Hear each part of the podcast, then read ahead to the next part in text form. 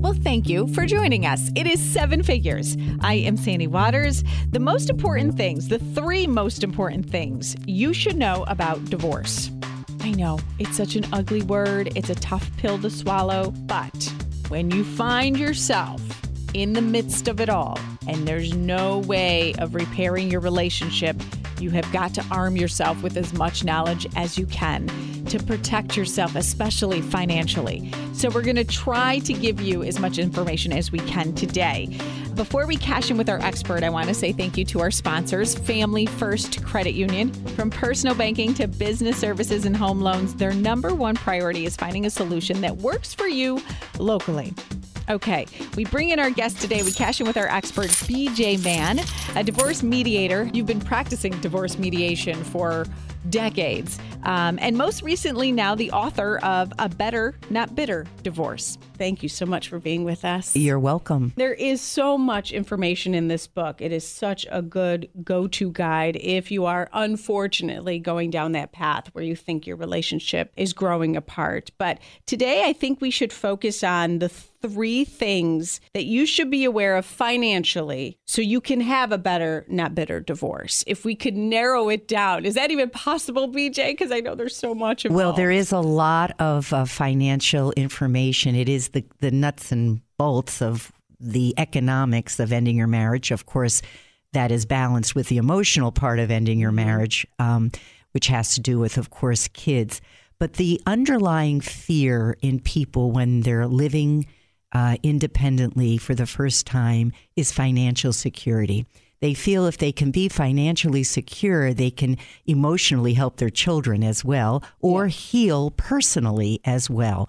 So, the um, issues of how much money people are going to share between the two of them is a real um, hard and fearful conversation, which divorce mediation tries to make more gentle and uh, recognizing the practical and the financial.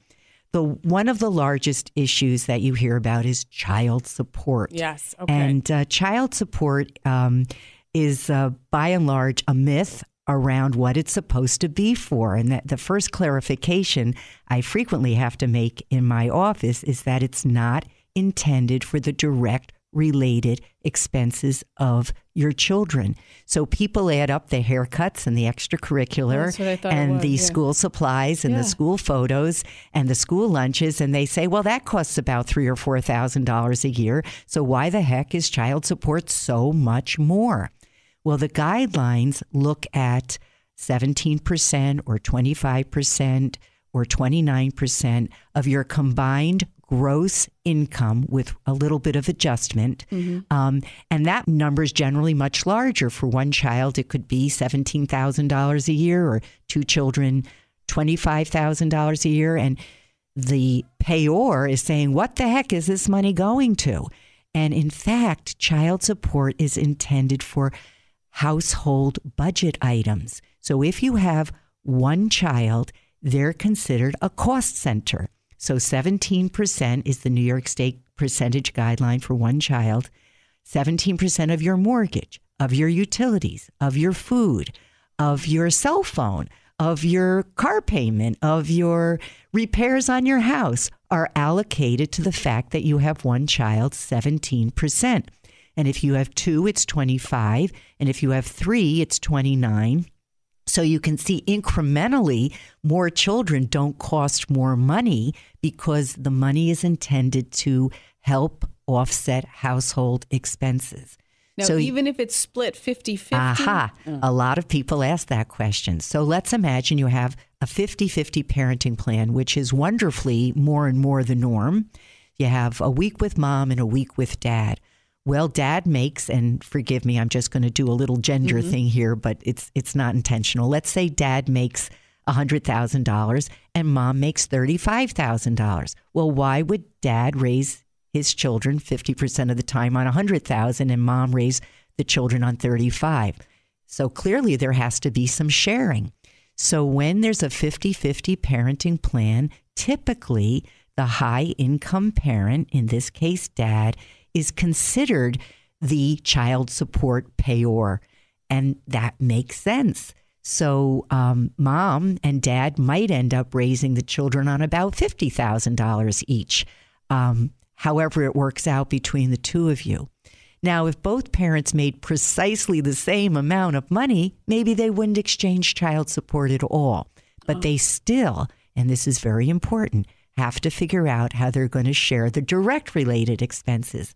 Who's going to buy the clothes, the school lunches, the birthday party gifts for other kids, the haircuts, etc. Because if only one parent is doing that, then that parent is digging deeper into their pocket than the other parent. So you do discuss those little nitty gritty details in mediation. Absolutely. We talk about Okay. direct related expenses, we talk about extracurricular expenses. Milestone expenses, which for me are things that are in high school, you know, the yearbook photos, driver's ed, SAT tests. How can you um, possibly come up with every single one of these expenses? Well, you come up with a concept, and the Okay. concept is typically we'll share them 50% each when they come up. Um, often they have to be mutually planned and budgeted, so somebody's not signing up a child for scuba diving or uh, very expensive horseback riding, for instance, without the other person's consent. Um, but there's a concept that we create. But there's a difference between ordinary expenses, which child support would typically cover clothes, school supplies, um, you know, school lunches, birthday party gifts for other kids, versus extraordinary expenses that are usually sports or those senior high school expenses that don't come up all the time. But car insurance, for instance, uh, is also another big one. Will we buy our kids a car? Is a big one. So these things as a concept are in the agreement. But child support in the traditional way is intended to offset household expenses. Okay. So that's the difference. So even 50 50 parenting plans have an exchange of child support when it's appropriate. Now, in New York State, are there laws where one parent isn't paying the child support that they're supposed to? At what point can you fight for their wages to be garnished? And and I don't know, this might be a whole other discussion. This might be really Well, there's the enforcement of child support is um, pretty classic, and uh, if child support is ordered in a divorce decree, it is enforceable, and there are lots of ways to do that. Wages can be garnished, and the state steps in to really help Okay. collect those dollars. One hopes that never comes to that. Yeah. Um, one of the reasons it doesn't come, and parents should be aware of this, you can build modification language into child support. So, one of the worries is that, well, we're saying this is my income now, but what if child support could be going on for 15 years? Things change. So, in the mediated agreement, we build in a recipe for what would trigger a change in child support. Did you lose your job? Did you become disabled? Did you get a big raise? Um, what frequency do you want to just look at each other's income and put the marble through the marble chute again in terms of recalculating child support? So, a good agreement in, uh, includes a lot of modification language that brings comfort to both people that, you know, the overtime's not going to be there anymore or uh, all sorts of things that influence income. So the language is already put in place initially so that five years from now you don't have to recreate the wheel. Oh, okay. You don't have you build in some good solid language that everybody understands what the recipe is for changing child support. Okay. Um, a mediated agreement is not a static document. It's got a lot of growth language in it. Okay. Next thing then, next big financial thing that you should consider if you guys are thinking about a divorce is what? Well, uh, the other uh, part of financial sharing is that thing called spousal maintenance. Uh, a lot of people refer to that as alimony. I'll use that term, but New York State refers to it as spousal maintenance. So, above and beyond child support, or if there are no children, um, and there is a large disparity of income, and there's a reasonable length of marriage, both people get to walk away with some income security for a period of time. And that's calculated in New York State now since 2016 by a calculation. And that's new in New York State. So there's you put both parties' income in there, and you'll see if there's a, they're a candidate for alimony. So you may be divorcing, but you may still need to pay your husband in this case five, eight thousand dollars a year for a period of time, and the duration of that time is also set by guidelines. But typically, it's a third of the length of years you've been married. So if you've been married 10 years, there might be about three years where one spouse may pay the other spouse some additional money beyond child support, or if there are no children, to get the other person to be ramped up. Now, disparity of income is not the only criteria. There are 15 other factors that influence whether you're a candidate for alimony, but disparity of income is what goes into the calculator. So Okay. that's the first gate to see if you're eligible. Okay. And now in 2018, there's new tax laws. Yes. And this really impacts people. Right. There, the new tax laws that were created in December of 2017 are um, have big implications for parents. The notion of who is going to be head of household on their taxes in the future has a real tax benefit. In the past, uh, you were able to have one person be a head of household and the other person get the dependency allowances, which was that, you know, approximate $4,000 a Yeah. dependent. And somehow that sort of evened out. But there are no more dependency allowances as of 2018, this tax season that we're in right now. When you go to file your taxes next year for 2018, there's no dependency allowances. What happened is they rolled up the dependency allowances and a lot of other deductions into a large standard deduction. So the difference between a head of household standard deduction, which is $18,000, versus an individual filing as a divorced single person is $12,000. That's a big deal. There's one thing that softens that. It's called a child tax credit. And that went up from $1,000 to $2,000. And the person who's head of household doesn't have to be the person who's taking the child care credit. So there's ways of softening taxes, but the tax implications are very different in 18 than they were in the past. So you need some good input.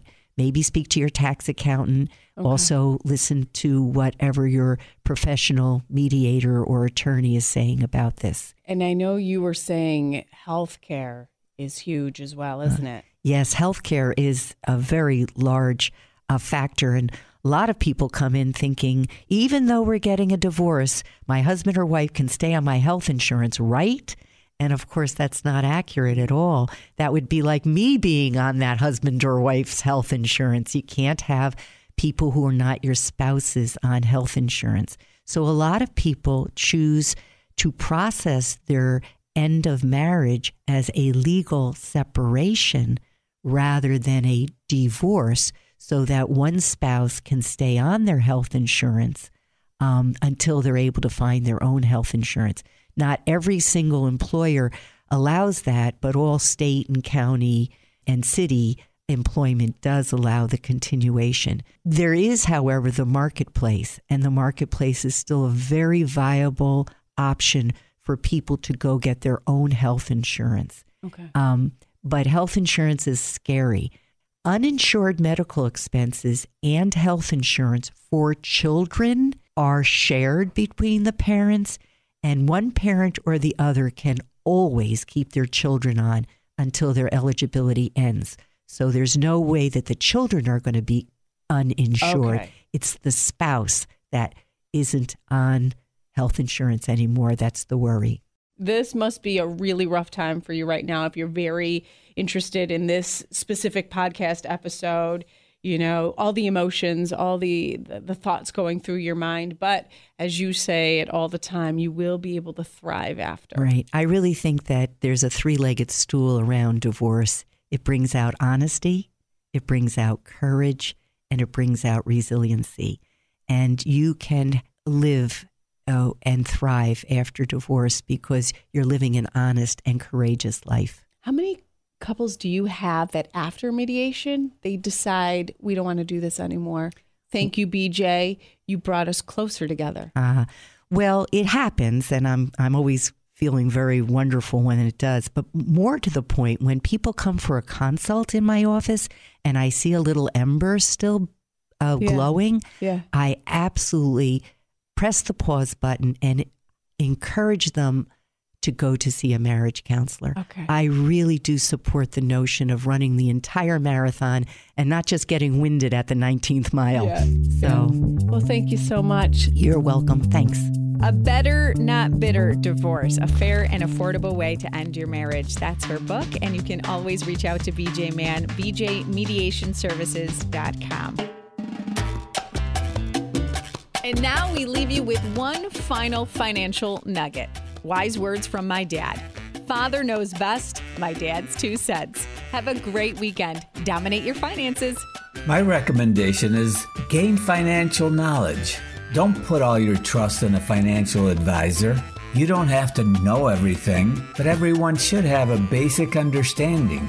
Invest in yourself by listening to financial podcasts, read books, read financial articles, and start building the level of understanding that will help you make better financial decisions in the future.